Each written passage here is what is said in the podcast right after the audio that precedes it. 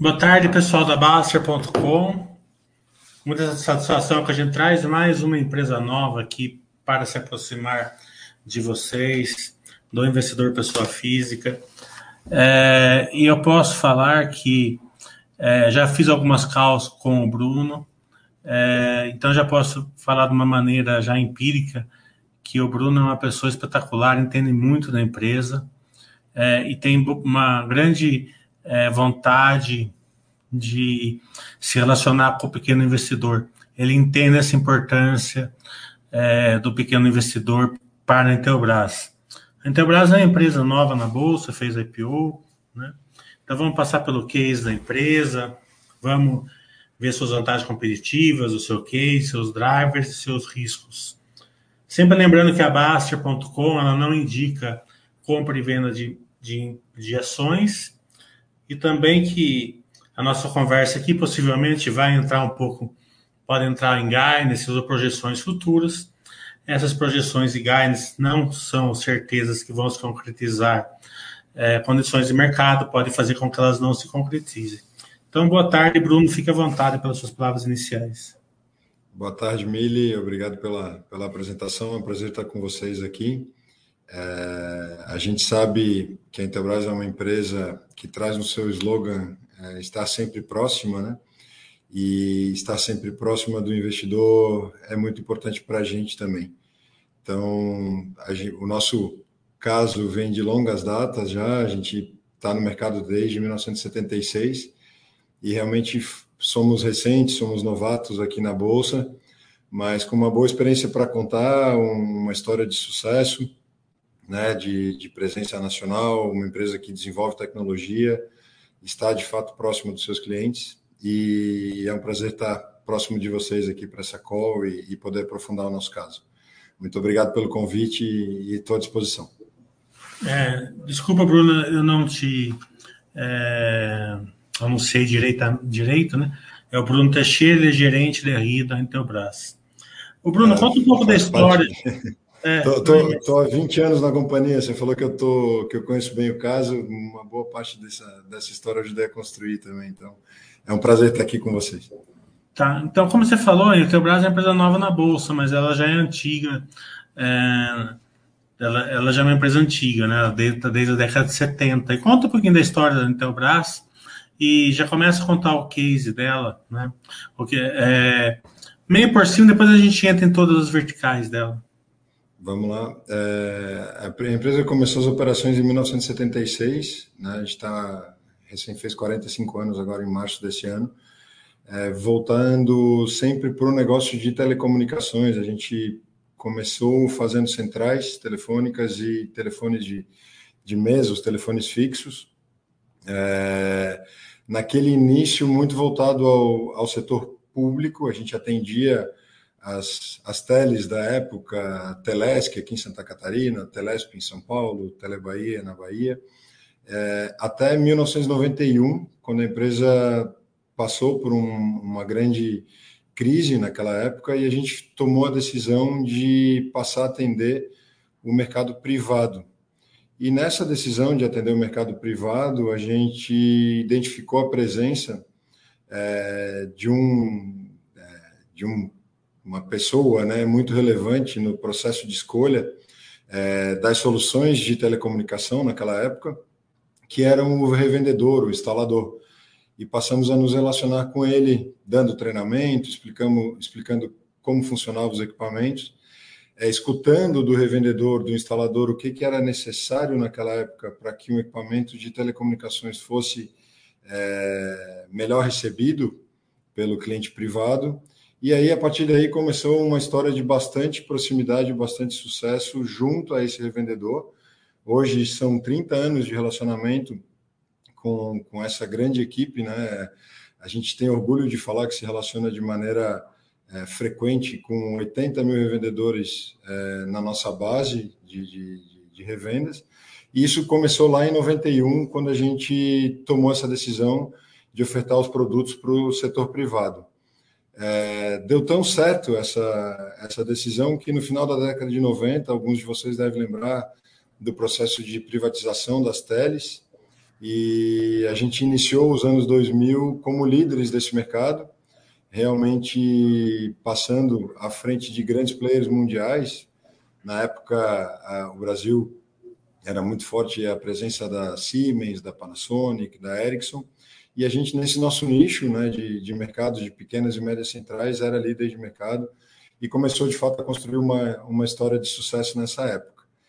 Esse mercado de telecom não crescia tanto, né, já estava, depois daquele boom da privatização, já estava estável, né, crescendo pouco, e a gente passou a trazer negócios adjacentes. Naquela época, no início dos anos 2000, iniciamos o um negócio de, tele, de, de, segurança eletrônica com câmeras e DVRs e com alarmes de intrusão, e também de redes, proporcionando também é, soluções de switches aí para os nossos clientes finais. E aí começamos essa história de crescimento já né, ao longo dos, do, dos próximos 15 anos é, da, da, companhia. Então, sim, uma, uma, uma grande história de forma curta, né, mas acho que é já tocando num ponto bastante relevante do nosso é, da nossa fortaleza nesse relacionamento com a revenda, nessa presença nacional, que é muito importante e a gente preza bastante, né? Vamos passar para as verticais da empresa, né? É, desde as mais relevantes até agora a energia solar que vocês estão começando, né? Vamos lá. É, eu comentei de telecomunicações, é, o nosso negócio legado aí, que é a história da companhia, né, desde, desde 1976, faz parte do nosso, da nossa segmentação de comunicação. É, na segmentação de comunicação, a gente trabalha toda a parte de redes e de comunicação. Então, aí estão os segmentos de GPON, é, fibra ótica, rádios de comunicação, as próprias centrais, os telefones, toda a parte IP, comunicação na nuvem.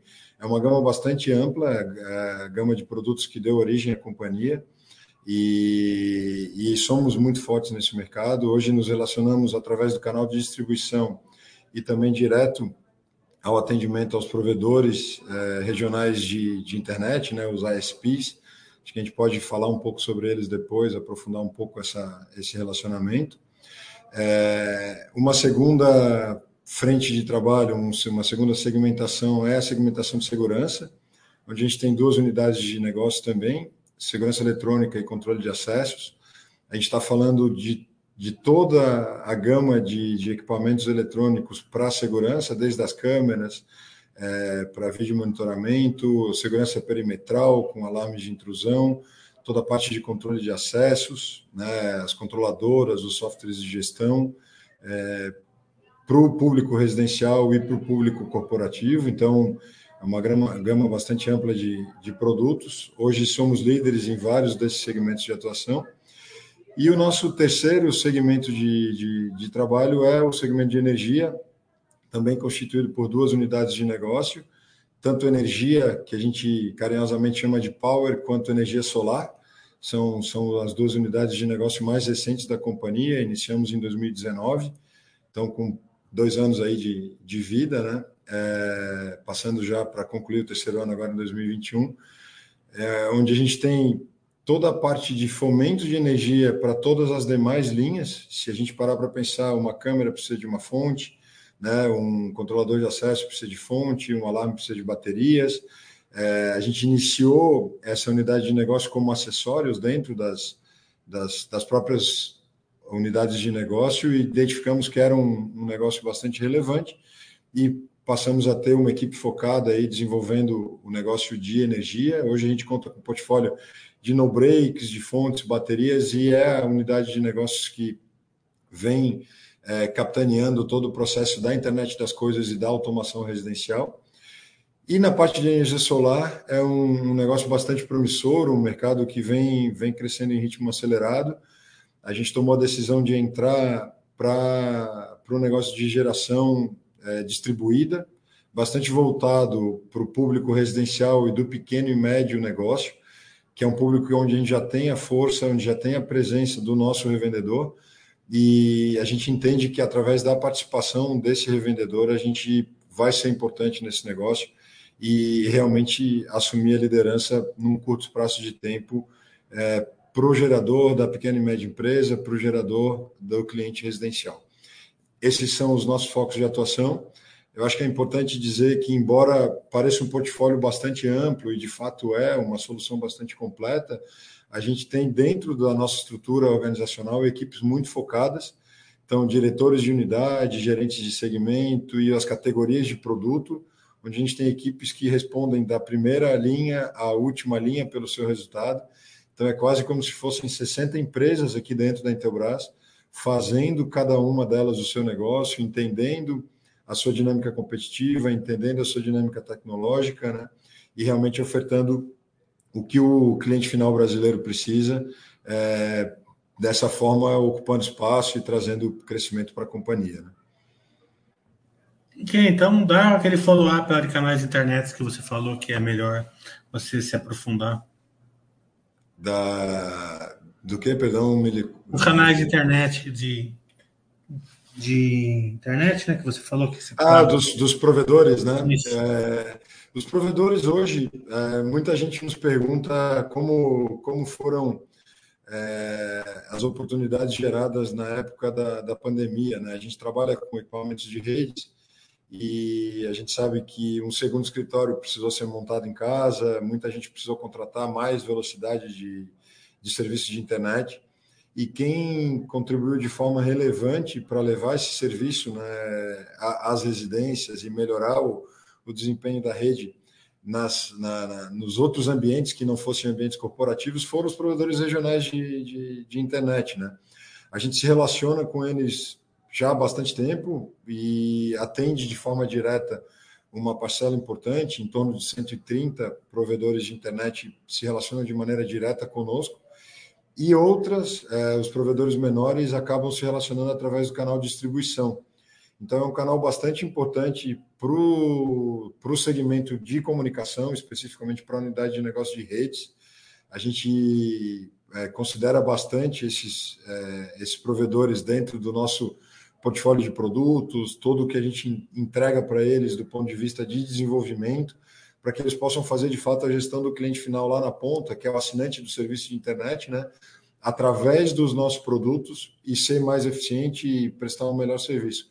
Então, assim, é um foco de atuação que a gente tem dentro especificamente da unidade de redes, que acaba é, também integrando outras unidades de negócio nossa, mas capitaneada aí pela, pela equipe de redes, para levar mais internet, para ajudar a democratizar o sinal de internet aí no Brasil e a gente sabe que o provedor tem um papel bastante relevante nesse, nesse processo. Então, estamos seguindo com bastante força a linha de trabalho com eles, e eu acho que é um, é um driver importante, né? Você, comentou no início a respeito de drivers, e realmente o acesso à banda larga no Brasil é, traz oportunidades importantes aí para a gente seguir o nosso crescimento e a nossa expansão. Para energia solar, né? É, vocês estão bem no começo ainda, mas o mercado é gigantesco, né? Até porque a, a, as grandes empresas estão é, investindo bastante em energia solar. A Intelbras tem todo é, o, o, a indústria da energia solar, desde o, desde o pequeno, de, de, desde a casa, é, da pequena, do pequeno imóvel que vai ser, é, que, que, eles vão colocar algumas placas solares, até uma grande empresa da Bolsa, naquelas fazendas de energia solar, vocês estão em toda, é, todas as etapas de produção da energia solar? Boa, boa pergunta, Meli. A gente discutiu muito o negócio de energia solar antes de entrar.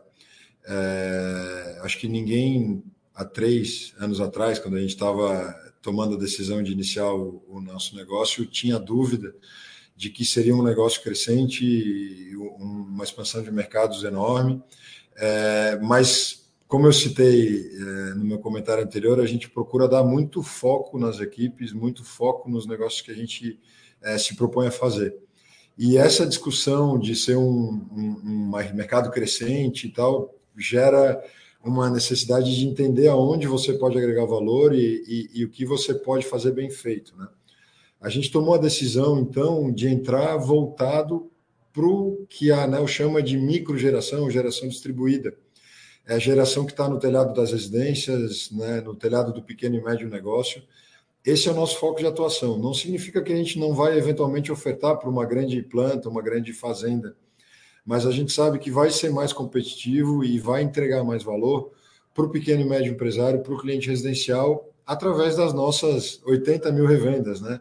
A gente precisa passar, logicamente, por um processo de capacitação dessa revenda, é, tanto técnica quanto comercial. A revenda precisa entender esse negócio. E naquele cliente, vamos imaginar um posto de gasolina que trabalha com as nossas câmeras, com, com o nosso sistema de comunicação, pode receber também um gerador solar Intelbras e a nossa revenda que o atende pode ofertar também o, esse novo negócio que vai ser bom para o cliente final e bom para a revenda. Então, o nosso foco principal está no que a gente entende como microgeração. Né? A geração distribuída, esse projeto de lei que recém é, tramitou no Congresso Nacional, agora está indo para aprovação no Senado, é, regulamentou a, a, questão da geração distribuída. É, a gente entende que é de fato um, um projeto que contribui para que o gerador né, do pequeno e médio empresário, da, da, da residência, seja instalado de fato. Então a gente entende que está no caminho certo, fazendo esse, esse negócio acontecer a partir da microgeração. O mercado é muito amplo, acho que você citou é, na pergunta a, de forma bastante adequada, assim, é um mercado que gera muitas oportunidades, a gente está vendo uma dinâmica de mercado aí com vários empreendedores se destacando, trazendo oportunidades de financiamento, de gestão de, de, de energia no mercado livre, né, aluguel de, de, de, é, de usinas, e o nosso foco está ali, a gente sabe fazer bem feito, está ocupando nosso espaço, está crescendo de maneira relevante, e é por aí que a gente quer ocupar espaço lá na frente ser reconhecido como gerador de energia solar do pequeno e médio empresário, do cliente residencial, assim como a gente é para telecomunicações, assim como a gente é para segurança eletrônica. Esse é o nosso foco e é assim que a gente está construindo esse negócio. Vocês, vocês também são bem relevantes ali na casa inteligente, segurança para a residência. Né? Hoje, esse, é, essa automatização das casas e, uma, e, uma, e um gasto maior com a segurança, ele está mais ou menos em qual faixa é, da pirâmide social, A, B? E vocês acreditam que é, vocês vão conseguir, com o tempo, fazer produtos para toda a pirâmide social do Brasil e aí está um drive de crescimento ou ficar mais ou menos aonde vocês estão na pirâmide social mesmo? É, esse, esse, é um bom ponto. Assim, a gente tem uma tem um entendimento que uma parcela relevante, dois terços dos nossos equipamentos são é, comercializados no é, no B2B, vamos dizer assim, né, para o cliente final, que é uma empresa, é um um comércio, é uma pequena indústria, é, mas um terço dos, dos produtos acaba chegando na casa é, do, do, do, cliente residencial, vamos chamar assim. Né?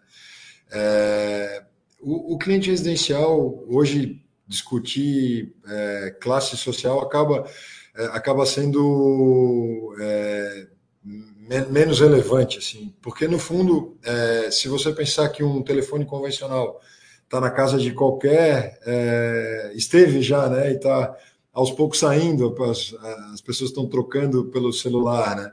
Mas um, uma central de alarme, uma, uma pequena câmera Wi-Fi, é, hoje com, com, com, um pouco de, de, de, investimento você consegue levar mais segurança para a tua casa e você acaba escalando isso, não estando mais presente nas grandes residências, só nos grandes projetos residenciais e também abrindo, democratizando é, o acesso à tecnologia. Os próprios roteadores, né, com acesso à internet, hoje estão presentes na, na, na grande maioria das casas do, do, do, brasileiro. A gente costuma conversar internamente que o telefone antigo, que estava na, na, casa de todo mundo, está sendo substituído pelo roteador. Né?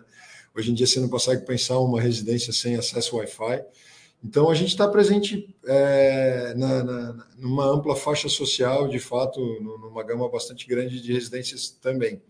Embora uma boa parte do negócio se realize né, no, no, no, na comercialização entre empresas, né, numa revenda atendendo um, um, pequeno empresário, uma média indústria.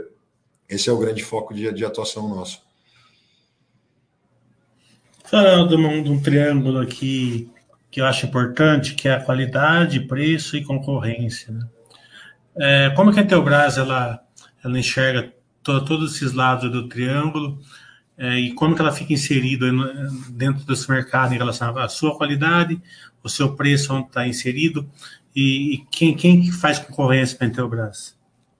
Bom, bom ponto também. A gente sempre prezou muito pela qualidade dos produtos e por isso sempre teve desenvolvimento tecnológico próprio. A gente tem hoje, é, considerando as empresas do grupo, mais de 500 engenheiros e técnicos que estão aí pensando, desenvolvendo e, e fazendo ajustes né, nos, nos produtos que a gente leva ao mercado brasileiro. Então, é, qualidade sempre foi um ponto muito relevante nosso e a qualidade não só na qualidade de uso, mas também a qualidade na instalação, a simplicidade na operação. A gente sempre procurou levar ao consumidor brasileiro o, o feedback que a gente escuta quando está em campo, né? O nosso slogan sempre próximo não é só uma jogada de marketing, de fato a gente participa do mercado, escutando o que o mercado nos, né, nos, nos tem a dizer e desenvolve com, com essas informações. Então, qualidade sempre foi um ponto bastante relevante, a ponto de que a gente tem nas principais linhas um preço prêmio. A gente não vende o preço mais barato, a gente vende a melhor relação entre o benefício daquele, daquele produto com o preço que ele tem é, disponível. Então, se a gente pegar as principais linhas, a gente não é a câmera mais barata, a gente não é o DVR mais barato, é, a gente não é a central telefônica mais barata, né, os, os roteadores mais baratos. A gente convive é, numa relação de concorrência onde a gente tem sim é, um, um, leve prêmio na grande maioria das, das, das, linhas. Aquelas linhas onde a gente é ainda entrante e a gente ainda precisa é, eventualmente desenvolver um portfólio mais completo, é, mais adequado às necessidades dos clientes brasileiros como um todo. Eventualmente, a gente tem um preço mais alinhado com a concorrência, se precisa fazer alguma ação de preço, a gente faz, mas o preço não é o nosso valor ofertado. Eu acho que esse é um recado bastante importante, Mili. Quando a gente olha é, os critérios de escolha é, dos nossos clientes, o preço, logicamente, é relevante, mas a gente vê uma série de atributos anteriores que, que levam à oferta e à escolha do cliente final é, pela Intelbras. Então, esse, esse é um excelente ponto. Assim. E quando você fala de concorrentes, de fato a gente tem uma, um espectro de concorrência bem amplo, né, por estar em tantos segmentos, né, seis unidades de negócio, praticamente 60 categorias de produto.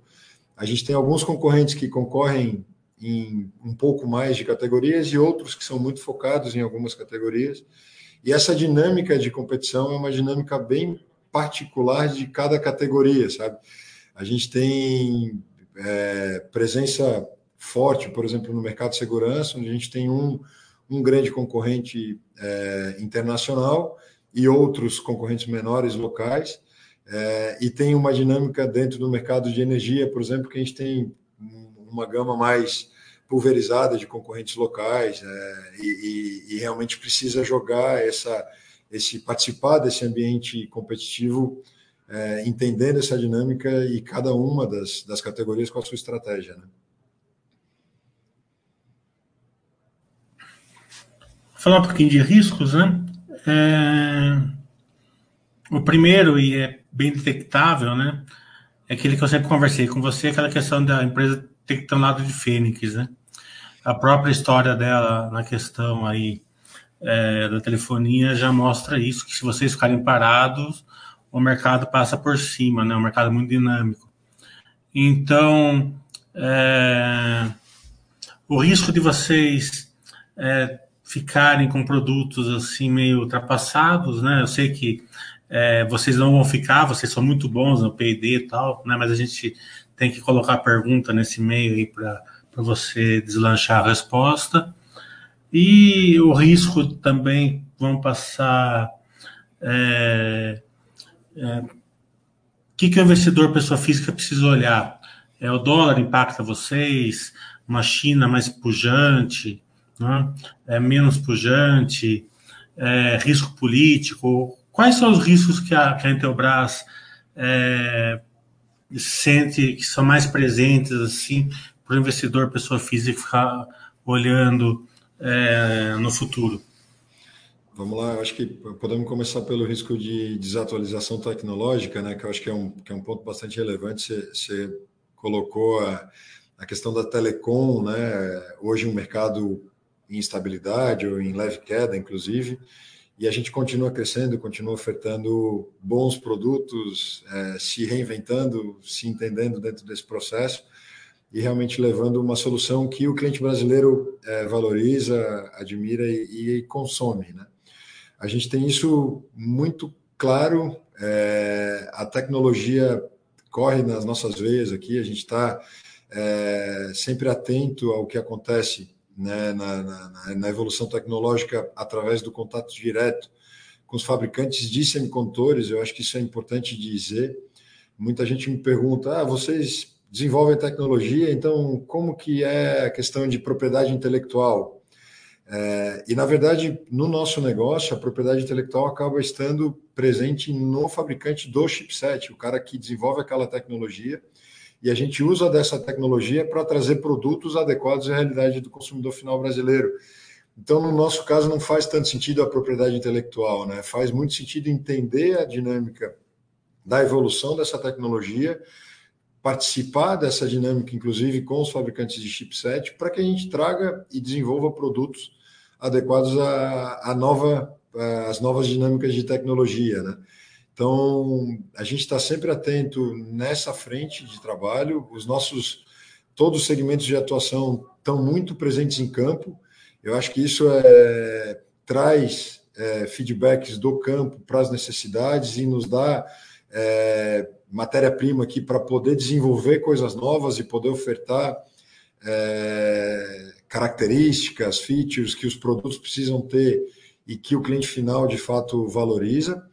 E eu acho que tem um outro ponto que, que o Brasil está é, tá inserido dentro do mercado global, lógico, e a nossa presença internacional é muito relevante também. Então, participando de feiras, estando presente nos mercados americanos, asiáticos, europeus, entendendo como a dinâmica de negócio lá evolui para a gente poder entender como vai é, acontecer aqui no Brasil também e estar tá preparado, tomando as decisões é, no momento adequado para que a tecnologia não nos ultrapasse. Né? A gente sempre é, procura liderar os movimentos de, de, atualização tecnológica.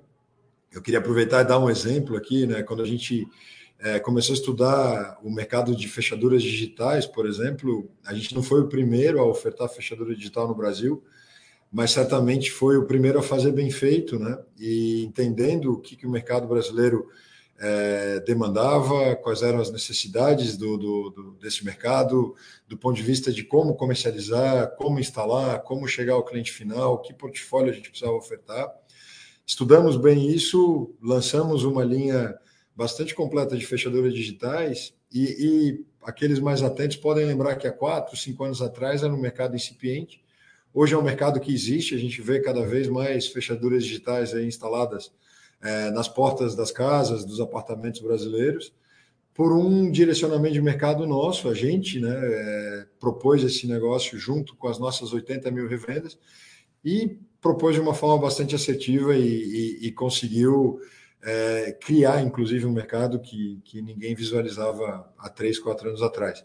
Então, acho que é essa essa credencial a gente tem, né, de, de que não vamos dormir no ponto, a gente precisa reinventar sim, é um, é um lema nosso, a gente precisa estar sempre olhando lá na frente e, e não se apegar ao negócio atual. Eu acho que a gente precisa tomar muito cuidado com o negócio atual, que hoje traz rentabilidade, traz receita, estabiliza os negócios da companhia, mas está sempre olhando lá na frente o que, que pode é, trazer, o que, que pode é, mudar, né, para que a gente esteja pronto. Eu acho que tem um, um outro exemplo rápido, assim, para não me alongar muito nessa resposta, a questão da casa conectada, né? Você perguntou a, a, a, acerca dos, dos clientes residenciais.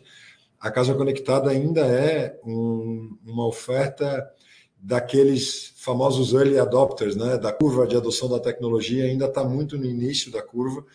É, para ganhar atração, ganhar volume e estar tá mais maduro para lá na frente ser o principal negócio. A gente já está desde março com uma linha bastante completa. Foram mais de 20, se não me engano, 27 produtos que a gente lançou no mês de março para ter uma casa conectada, todo mundo falando dentro do mesmo app. Né? Você pode visualizar a tua câmera, desligar as luzes, atualizar o teu alarme. Né? A fechadura digital reconhece que foi o Mili que entrou em casa e ele já liga o ar-condicionado do quarto, porque você gosta de ter o quarto fresquinho para quando chegar lá tá, tá já na temperatura adequada. Desliga o teu alarme, porque sabe que quem entrou em casa é, é uma pessoa que reside ali. Então, esse ecossistema ainda é um ecossistema que, se a gente parar para olhar em volume, não é tão relevante. Mas é um. A gente está semeando e começando a construir um mercado que lá na frente certamente vai ser é, mainstream. Né? Então, acho que do ponto de vista de tecnologia, a gente está bem seguro. É, a nossa estruturação aqui por categoria de produtos nos dá esse foco e nos, nos permite estar sempre liderando os movimentos de transição tecnológica. É assim que a gente é, se posicione e é assim que a gente vai seguir trabalhando. Você, você comentou a respeito de outros riscos, né? Principalmente onde China, o, dólar. É. Isso, o, o, nosso investidor pessoa física precisa olhar. Vamos colocar chips também, né? Chips está na moda. Isso, é, e de fato tá, tá na moda porque tem sido, eu acho que é, o, o, é a dor de cabeça do ano, né? Se a gente puder simplificar o assunto. Né? A gente está com uma estratégia de crescimento super encaixada, o mercado está respondendo muito bem. A gente segue num, num, num crescimento é, tanto de receita quanto de resultado, é, conforme o que a gente planejou.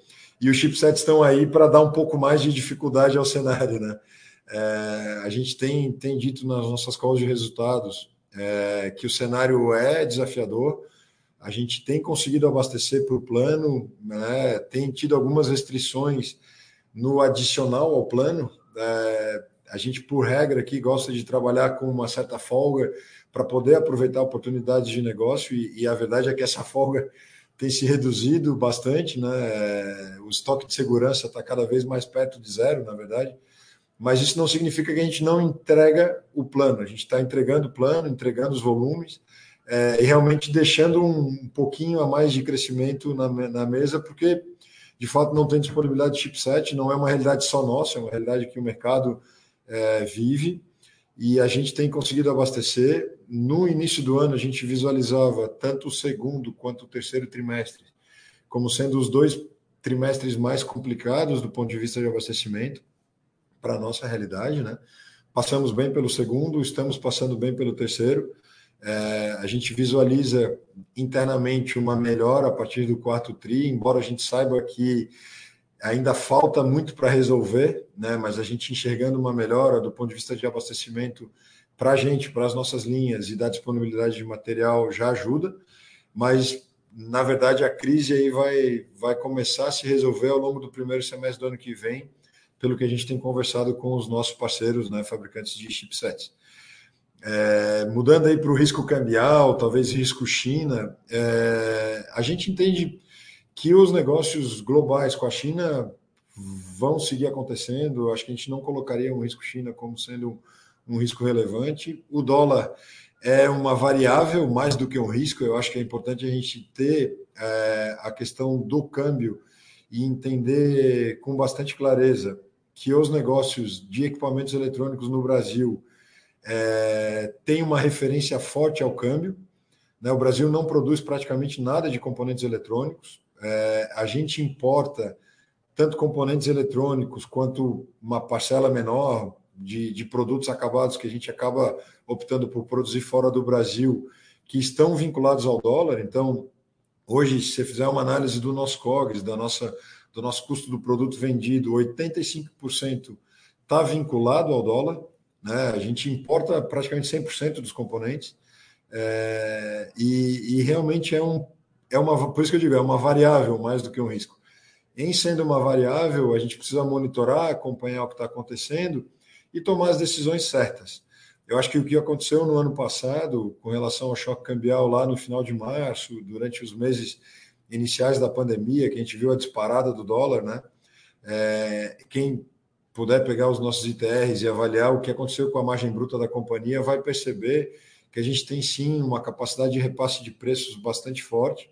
É, a gente trabalha com o nosso canal de distribuição com listas de preços mensais, né, todo dia primeiro. Então, hoje, na meia-noite de hoje, que é 31, a gente vai liberar a tabela de preços é, do mês de setembro. Essa tabela de preços, se precisar de algum ajuste em função, para a gente falar do dólar, né, em função de algum impacto cambial, a gente vai fazer esse ajuste.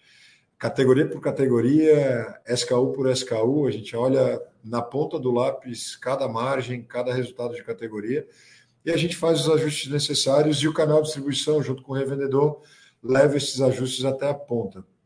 Então, eu diria que mais do que um risco, de fato, é, é uma variável que a gente precisa considerar.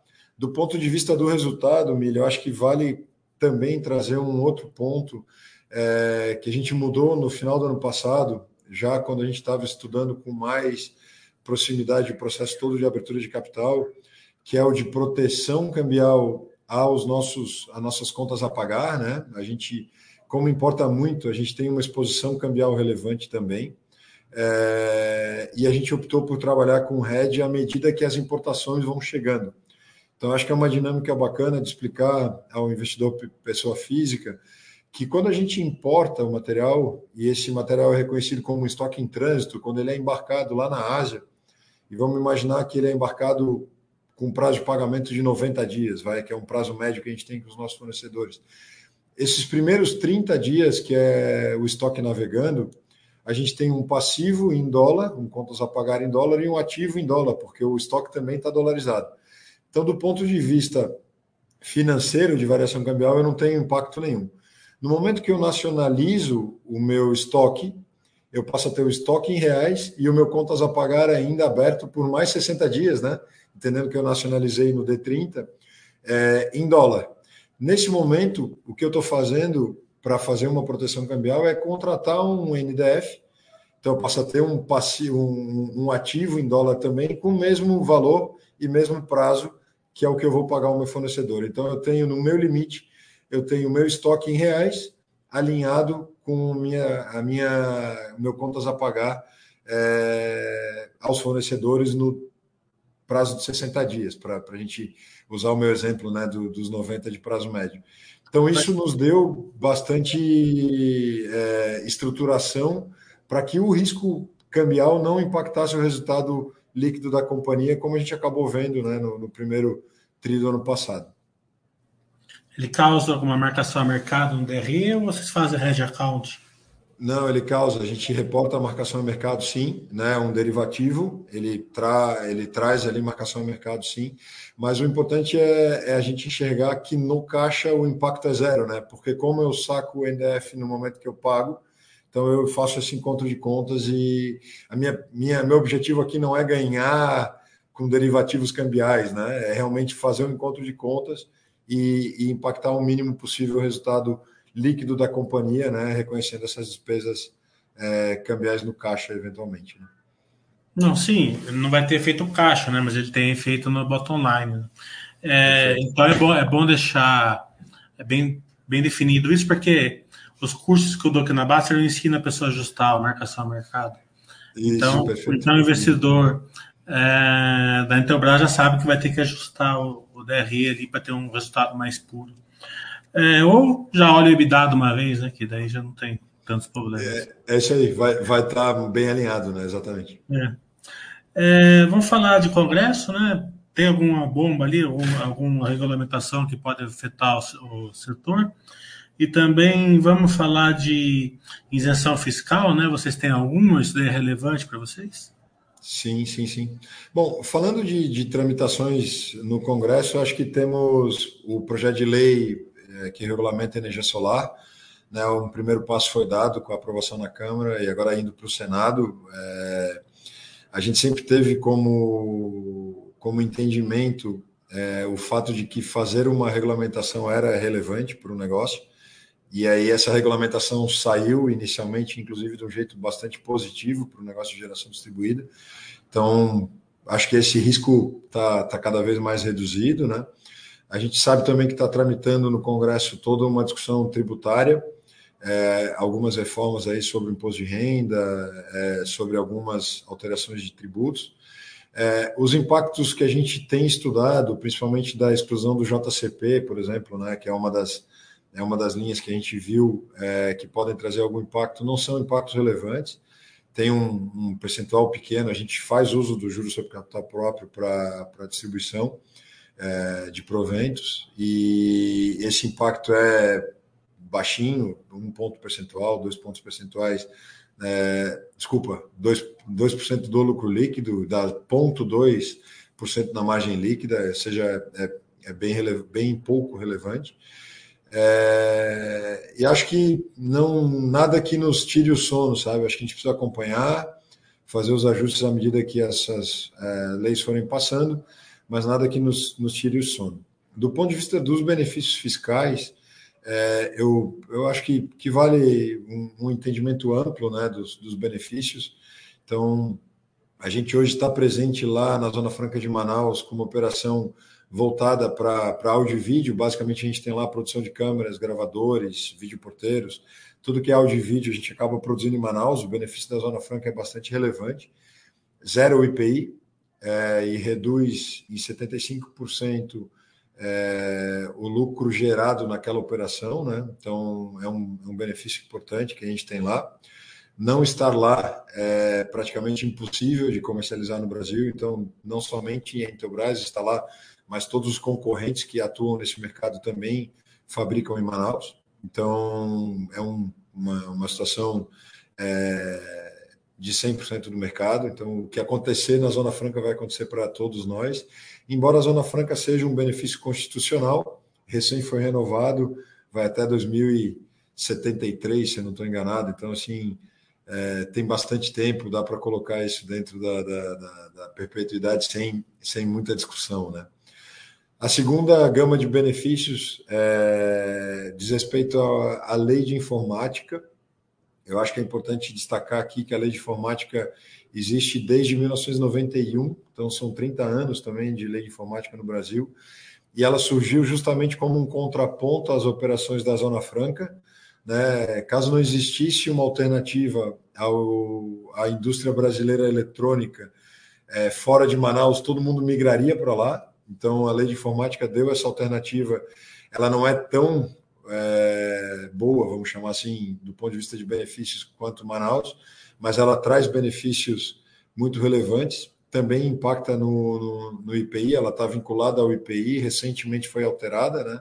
Em abril do ano passado, a gente deixou é, de ter redução do IPI para passar a ter um crédito financeiro associado aos produtos que são é, incluídos dentro da lei de informática.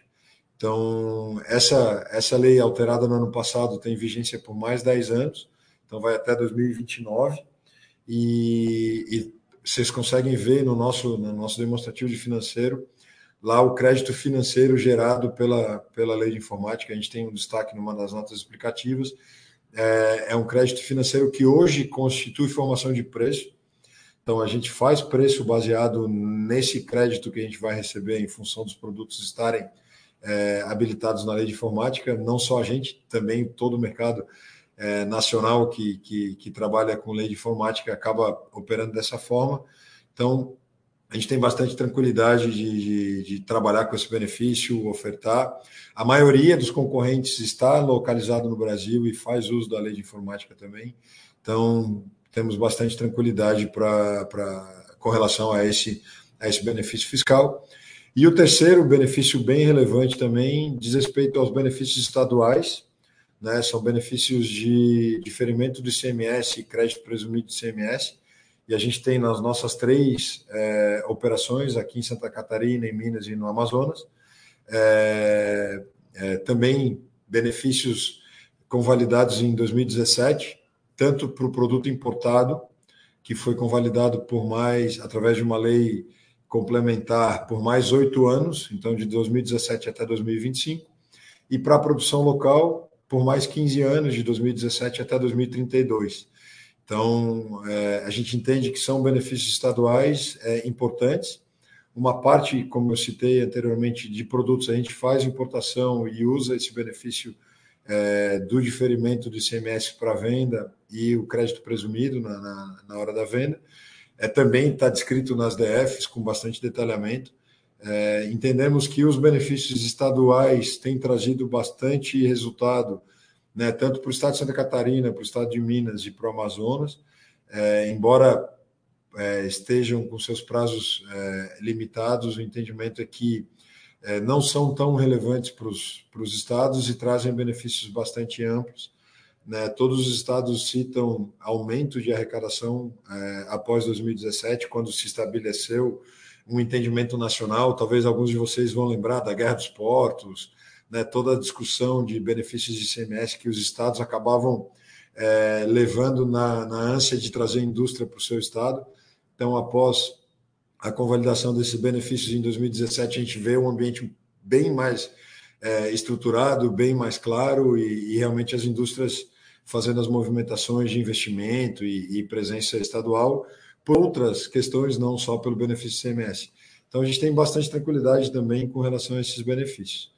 O último, para não deixar de citar, Milha, eu acho que, que vale também, como a gente desenvolve bastante coisa, a gente faz uso da, da MP do bem, que depois virou a lei do bem, né, que uma parte dos gastos em P&D podem ser majorados em 60% para fins de cálculo de imposto de renda. Então a gente também faz uso dessa, dessa prerrogativa. E aí o bottom line lá, o nosso IR acaba sendo bem, é, bem baixinho de fato, em função de todos esses benefícios que a gente acaba é, usufruindo e, e, e operando né, na, na, na, nas nossas ofertas aqui, no nosso resultado também. Bruno, eu vou ter que fazer uma pergunta para você agora. Se você não puder responder, você não precisa responder, mas eu sou obrigado a fazer. Vamos falar de crescimento, né, que é bem importante para o investidor a longo prazo.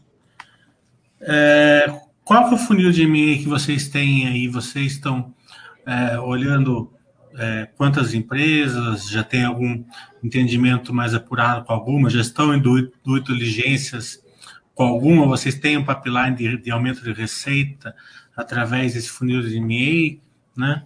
E também né, né, né, nessa fazer uma pergunta mais fácil junto para você, como que vocês veem o leilão do 5G é, incrementando os, os negócios da Intelbras? Duas ótimas perguntas e não só posso, como eu me sinto na obrigação de, de, de, de respondê-las. Né? A gente, como parte do uso dos recursos da oferta primária, a gente trouxe o, o investimento em aquisições. Então, acho que a gente tem essa obrigação de prestar contas aí ao investidor que está conosco. Né? O, o processo de aquisições sempre esteve presente no nosso, no nosso negócio. Né? A gente fez. Ah, quando a gente começou a derivar, né, a trazer negócios adjacentes lá no início do, do, dos anos 2000, a gente fez alguns movimentos. A gente comprou uma empresa na época de, de centrais de portaria, de comunicações, depois uma, uma empresa menorzinha de alarmes de intrusão para a gente trazer os, os engenheiros e trazer conhecimento para dentro da companhia. Então, a gente sempre observa as oportunidades de mercado é, e vem fazendo isso ao longo da nossa história. Agora, pós abertura de capital, a gente pode dizer que esse movimento acelerou. É, todas as unidades de negócio têm alguns targets em conversa. A gente tem um funil de M&A bastante estruturado. É, a gente aqui no RI faz a coordenação em conjunto com as unidades de negócio desse processo. Eu posso te falar que a gente começou o ano pensando em quatro empresas, hoje a gente já tem, a gente entregou a primeira, né, que foi a Comp em abril. Hoje a gente já tem pelo menos oito empresas em fase de conversas. Lógico que em estágios diferentes desse funil, né, algumas mais iniciais, outras já iniciando o processo de dual. É, por princípio, a gente gosta de conversar com o empreendedor, com o empresário, a respeito do, do valor da companhia antes de iniciar qualquer outro aprofundamento de conversa, para que a gente não tenha lá na frente perda de tempo, né, de entender que o negócio vale 20, a gente quer pagar 10. Então, não, não, não precisamos entender que queremos pagar o que o empresário entende que é, que é justo. Então, ótimo, vamos, vamos andar, vamos evoluir no negócio. A gente tem três empresas que a gente já tem um entendimento de, de valuation adequado Lógico que precisa passar pela DU, precisa fazer todo o acerto né, de, de, de, de acordos né, dentro desse processo, mas a gente espera entregar, Mili, ainda dentro do segundo semestre, pelo menos mais uma, quem sabe duas empresas, ao longo do início do ano que vem, mais algumas, sempre naquela linha de trazer complementação, né? complementação de canal, complementação de portfólio ou complementação de tecnologia. Então, temos, é, estamos bem acelerados, sim, entendemos que é uma forma de crescer, de trazer é, conhecimento, de trazer é, presença de mercado, né? E é assim que a gente vem atuando. Logicamente, eu não posso citar quem são as empresas, é, mas eu posso dizer que a gente está olhando dentro das seis unidades de negócio oportunidades. Então, tem coisa boa por vir, sem dúvida nenhuma. É, negócios é, do mesmo porte que a gente fez com a Comp, negócios um pouco menores, eventualmente negócios um pouco maiores. É, realmente a gente tem um funil bem amplo, entendendo que cada oportunidade precisa ser avaliada e, e realmente é assim que a gente vem, vem trabalhando. Quando você comenta a respeito do leilão 5G, é, recentemente a gente divulgou aí, inclusive nos nossos canais aos investidores, né, e também na mídia é, em geral, o acordo que a gente construiu com a Qualcomm. Eu acho que é, que é bem relevante a gente poder ter a oportunidade de conversar sobre esse acordo aqui na, na, na nossa conversa, porque a Qualcomm é fornecedora da Intelbras já há bastante tempo, é uma parceira de tecnologia já de longa data. Você vai lembrar no início da call, eu falei que a gente se relaciona com esses fabricantes de semicondutores há bastante tempo e a Qualcomm é uma delas. A gente respeita muito que a Qualcomm desenvolve em termos de tecnologia e usa essa tecnologia nos nossos produtos. É, recentemente começamos a discutir com eles, que são o, o, grande player, né? não só um grande player global no, no, mercado 5G, acho que eles são a empresa mais relevante global aí no mercado 5G. É, como a gente poderia trabalhar junto no mercado 5G brasileiro. É, desenvolvemos esse acordo que habilita a Intelbras não só a produzir o produto final, mas também a produzir e desenvolver um módulo 5G, que é o coração da solução de tecnologia para a gente pensar na habilitação do sinal 5G né, como um meio de levar a internet banda larga a todos os quatro cantos do Brasil. Então, temos uma perspectiva bastante interessante do ponto de vista de que a nossa oferta, em termos de competitividade, vai ser forte né? E, e no time to market, né, estamos começando agora, entendendo que o leilão pós-fechamento ainda vão ser 10 meses de desenvolvimento da infra. Então a gente tem tempo, tem tecnologia, tem know-how, tem o parceiro certo para construir essa linha de produtos, para que quando o 5G estiver vigente né, e, e operando no Brasil, a gente consiga dar às operadoras, eu falei no início dos provedores regionais, então às operadoras e aos provedores regionais a oportunidade de levar ao assinante a conexão não só de fibra, que a gente já tem hoje no portfólio, mas também através do sinal 5G. Então, é, é, é, bem interessante, a gente visualiza um negócio bastante amplo, crescendo. A Anatel tem números aí, inclusive mais otimistas dos, dos que que a gente vê aqui dentro. A gente enxerga que talvez em cinco anos o mercado possa chegar a, a receber aí cerca de 20% das conexões de banda larga através de 5G. Então, se a gente fala de um mercado potencial aí de 45 milhões de assinantes, são 9 milhões de CPS. Vamos ser um pouco conservador e imaginar que não vai, não vai ser em cinco anos, vai ser em seis, vai ser em sete. Ainda assim, é um mercado bastante promissor, né? E, e trabalhando internamente aqui com um módulo brasileiro, produzido localmente, integrado a um produto brasileiro, pensado a necessidade desse provedor de internet, dessa é, operadora brasileira, a gente vai estar com uma oferta bastante robusta em campo e realmente começando do jeito certo a, a, a oferta nesse, nesse mercado de 5G. Então, temos excelentes perspectivas aí, sim, e, e tudo para dar certo, né?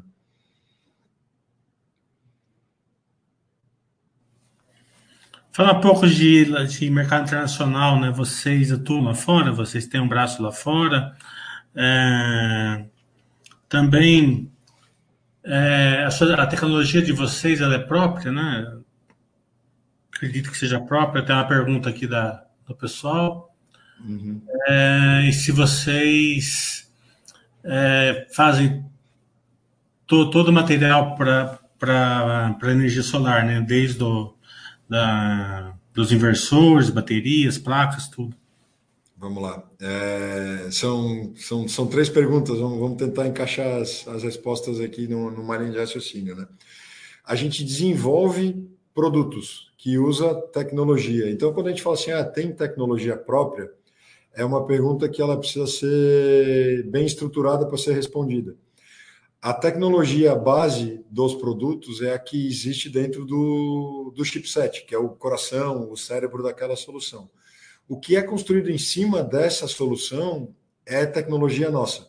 Então a gente desenvolve o layout da placa, desenvolve o software que vai, vai estruturar aquele produto, vai ser a interface com o usuário. O, o software de níveis são diversos, são diversas camadas de software e firma. A gente desenvolve tudo em cima na construção daquele produto.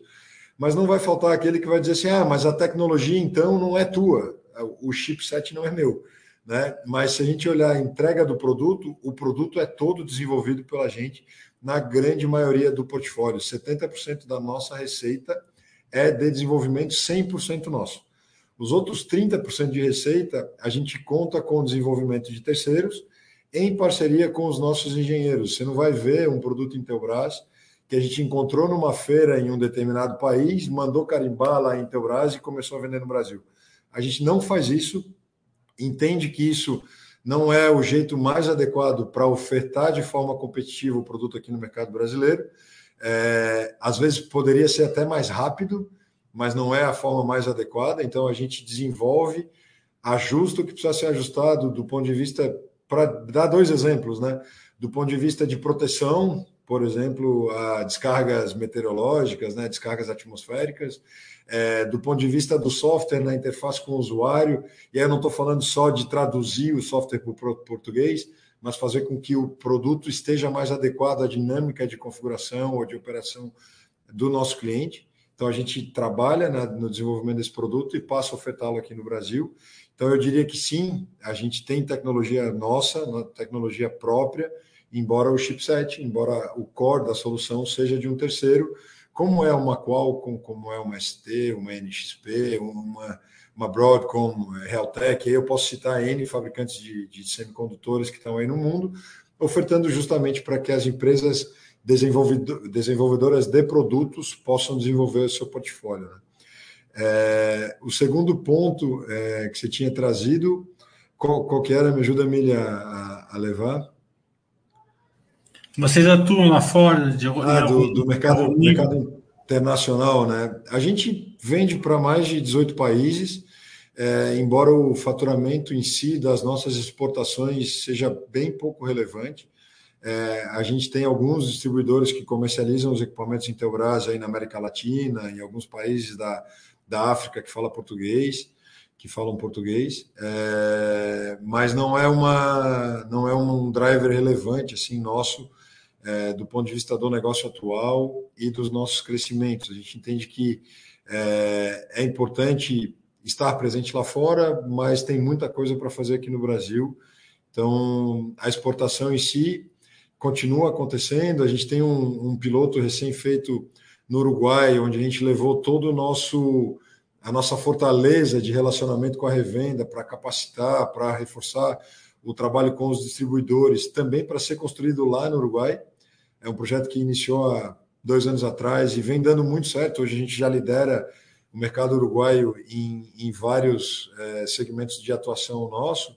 E a gente fez esse piloto para eventualmente fazer a replicação desse modelo de negócio nos demais países da América Latina e a gente está estudando os próximos passos, mas de fato a gente concentra muito as operações aqui no Brasil e entende é, que é bastante relevante o que a gente tem para fazer aqui do ponto de vista de crescimento. E aí a outra pergunta era com relação à tecnologia de solar, né? Então, hoje a produção de painéis no mundo está concentrada na China, né? Os painéis solares estão em, em franca expansão é, do ponto de vista de volume, ganho de escalas, evolução tecnológica. A gente entende que não é uma, uma dinâmica adequada agora para a gente trazer a tecnologia para dentro de casa, produzir aqui no Brasil e desenvolver de fato o painel. A gente tem é, contrato e parceria aí com os principais players hoje localizados na Ásia, né? Então, O painel Intelbras é produzido com a nossa autorização em quatro grandes fabricantes lá na China e a gente traz esse painel com metro nosso, com responsabilidade nossa, nossa marca, é, para ser comercializado aqui no Brasil.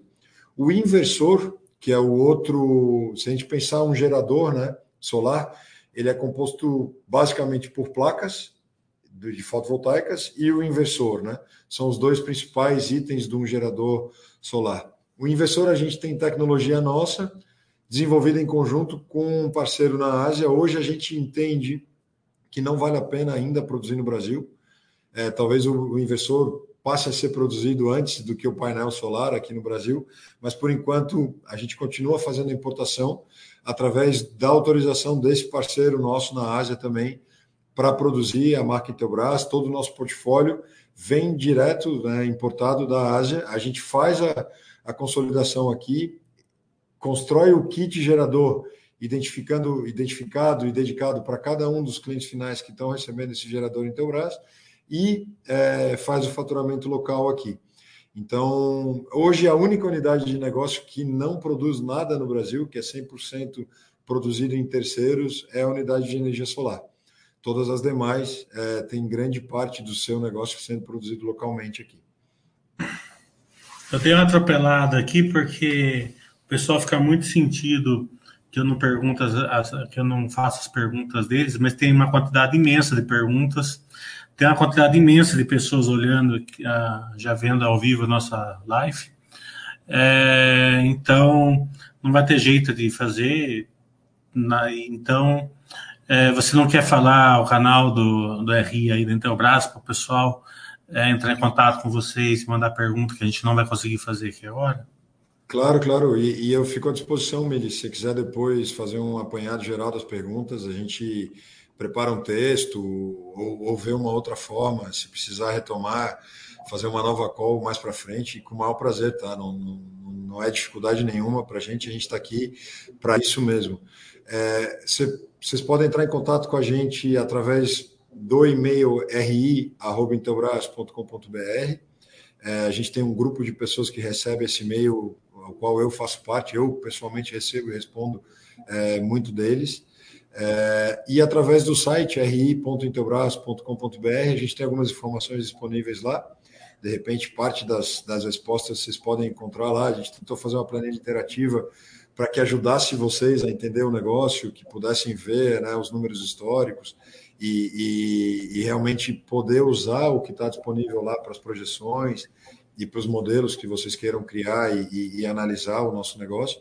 É lógico que se tiverem críticas, sugestões, são sempre bem-vindas, né? mas a gente procura disponibilizar informações ali para que vocês possam, é, de fato, andarem com as próprias pernas e, e, seguir adiante. Mas tendo dúvidas, a gente também tem um canal lá, o Fale com RI, chega para a nossa equipe de, de, de, relação com investidores, a gente tem o maior prazer de, de responder também.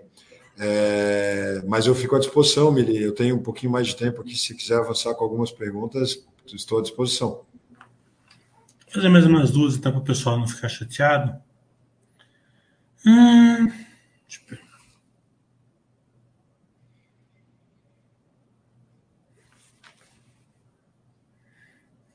Tem um aqui que é advogado do diabo, vou fazer essa daqui. É... No caso da reforma tributária, com redução das tarifas de importação, como ficam os produtos da empresa frente à concorrência? Em outras palavras, para que comprar Intelbras? Ele pode comprar, ele está falando aqui as marcas mais famosas aqui. É, não, pode, pode. É, na verdade, pode comprar hoje já, né? Eu acho que não, não, não é no futuro. A, a realidade já é, já é essa. Né? É, eu acho que o principal ponto não está vinculado ao imposto de importação ou alguma barreira econômica que o governo tente colocar para proteger a indústria nacional. É, a gente vive um ambiente, principalmente no setor eletroeletrônico, né, no, no, no que a gente atua, onde já existe uma concorrência bastante grande e os principais concorrentes que hoje atuam no Brasil são empresas globais. Né? Então, é, eu não sei quais são as, as marcas que ele citou, mas eu ousaria dizer que todas elas, de alguma PC, forma. PC, Netgear, Fronius. É, então, todas elas estão aqui no Brasil, todas elas comercializam aqui no Brasil, né? E até, se a gente for olhar o ambiente de redes, por exemplo, né, para usar a Netgear como referência, é, realmente é onde os concorrentes pouco, pouco produzem localmente. A maioria dos concorrentes relevantes acaba fazendo importação. A gente importou durante bastante tempo também e passou a produzir nacionalmente há cerca de três anos, se eu não estou enganado, é, não muito mais do que isso, os nossos roteadores e, e alguma parte das linhas de, de GPON. É, mas a realidade é essa, assim, a gente não tem, de fato, receio nenhum de concorrer com as melhores marcas globais, e essa concorrência com as marcas globais é sempre muito saudável, porque eles também fazem conta, eles também fazem é, uma atuação regulamentar, né, trabalham de acordo com as regras e, e, e fazem acontecer o mercado local é, de um jeito bastante profissional. Aquele, é, aquele, às vezes, concorrente menor, mais entrincheirado, uma empresa que não necessariamente tenha tanta governança, acaba atrapalhando mais ainda o mercado do que as grandes marcas globais. Então, a gente não tem receio para concorrer com nenhuma marca, é, a gente sabe o valor que a gente entrega, é, o nosso cliente final tem é, chancelado os valores que, que a Intelbras busca oferecer, né? tanto que a gente vem crescendo ao longo desses últimos 10 anos, o nosso crescimento médio de 20% ao ano não foi por falta de concorrência, né? Eu acho que nem por falta de concorrência, nem por viver um Brasil longe de crises, né? A gente viveu, acho que a cada três anos, nesses últimos dez anos, a gente saía de uma crise e entrava em outra, né?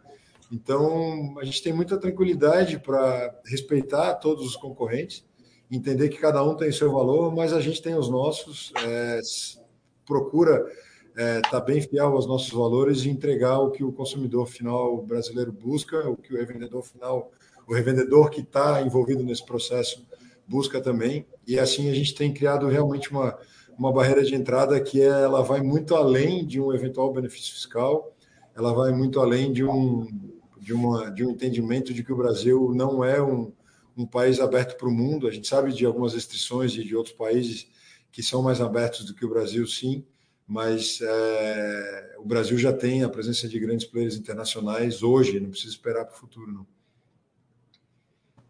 Beleza. Então, obrigado, Bruno. Tudo de bom para você. Se você quer falar suas palavras finais, é Baster.com. Agradece muito você. A gente vai fazer mais lives. Você e a Intelbras, né? Com certeza a gente fará mais lives no futuro. A gente está à disposição, Mili. Eu que agradeço a oportunidade que você está dando é, junto aos assinantes Baster. Né? É um prazer estar aqui com vocês. É, a gente procura falar com, com bastante tranquilidade, esclarecer, levar os pontos de uma forma bastante transparente, né? sejam eles bons ou ruins. Eu acho que, que todo negócio tem é, pontos de risco. Você trouxe alguns dentro da, da, da, da nossa conversa aqui. É, precisando esclarecer, aprofundar, a gente fica à disposição. É, se algumas perguntas, de novo, não foram respondidas ou algum ponto precisa ser melhor esclarecido, eu fico à disposição, né, através dos canais de RI ou realmente através de uma segunda live, é, de uma segunda rodada aí de, de, de, perguntas e respostas. Eu tenho o maior prazer de, de conversar sobre as nossas operações. Como eu falei, tenho 20 anos de casa aqui, e participei de muita, de muita coisa aqui, sempre do ponto de vista do negócio. Eu sou é, cria da casa aqui, né? tem, tem meu segundo emprego, então vi a Intelbras crescer, ajudei a Intelbras a crescer. Tenho bastante orgulho de fazer parte dessa equipe. Então, o que vocês precisarem é, de informação, a gente está à disposição para contribuir, para refinar modelo, para aprofundar algum assunto contem com a gente aqui no EI, porque o nosso papel é esse, né, de, de ajudar a entender. E aqueles que se sentirem confortáveis, com prazer, é, fazerem parte da nossa base de, de, acionistas, vai ser um prazer nosso aqui também. Então, muito obrigado é, e fico à disposição. Tchau, pessoal. Boa tarde. Deixa eu desligar aqui.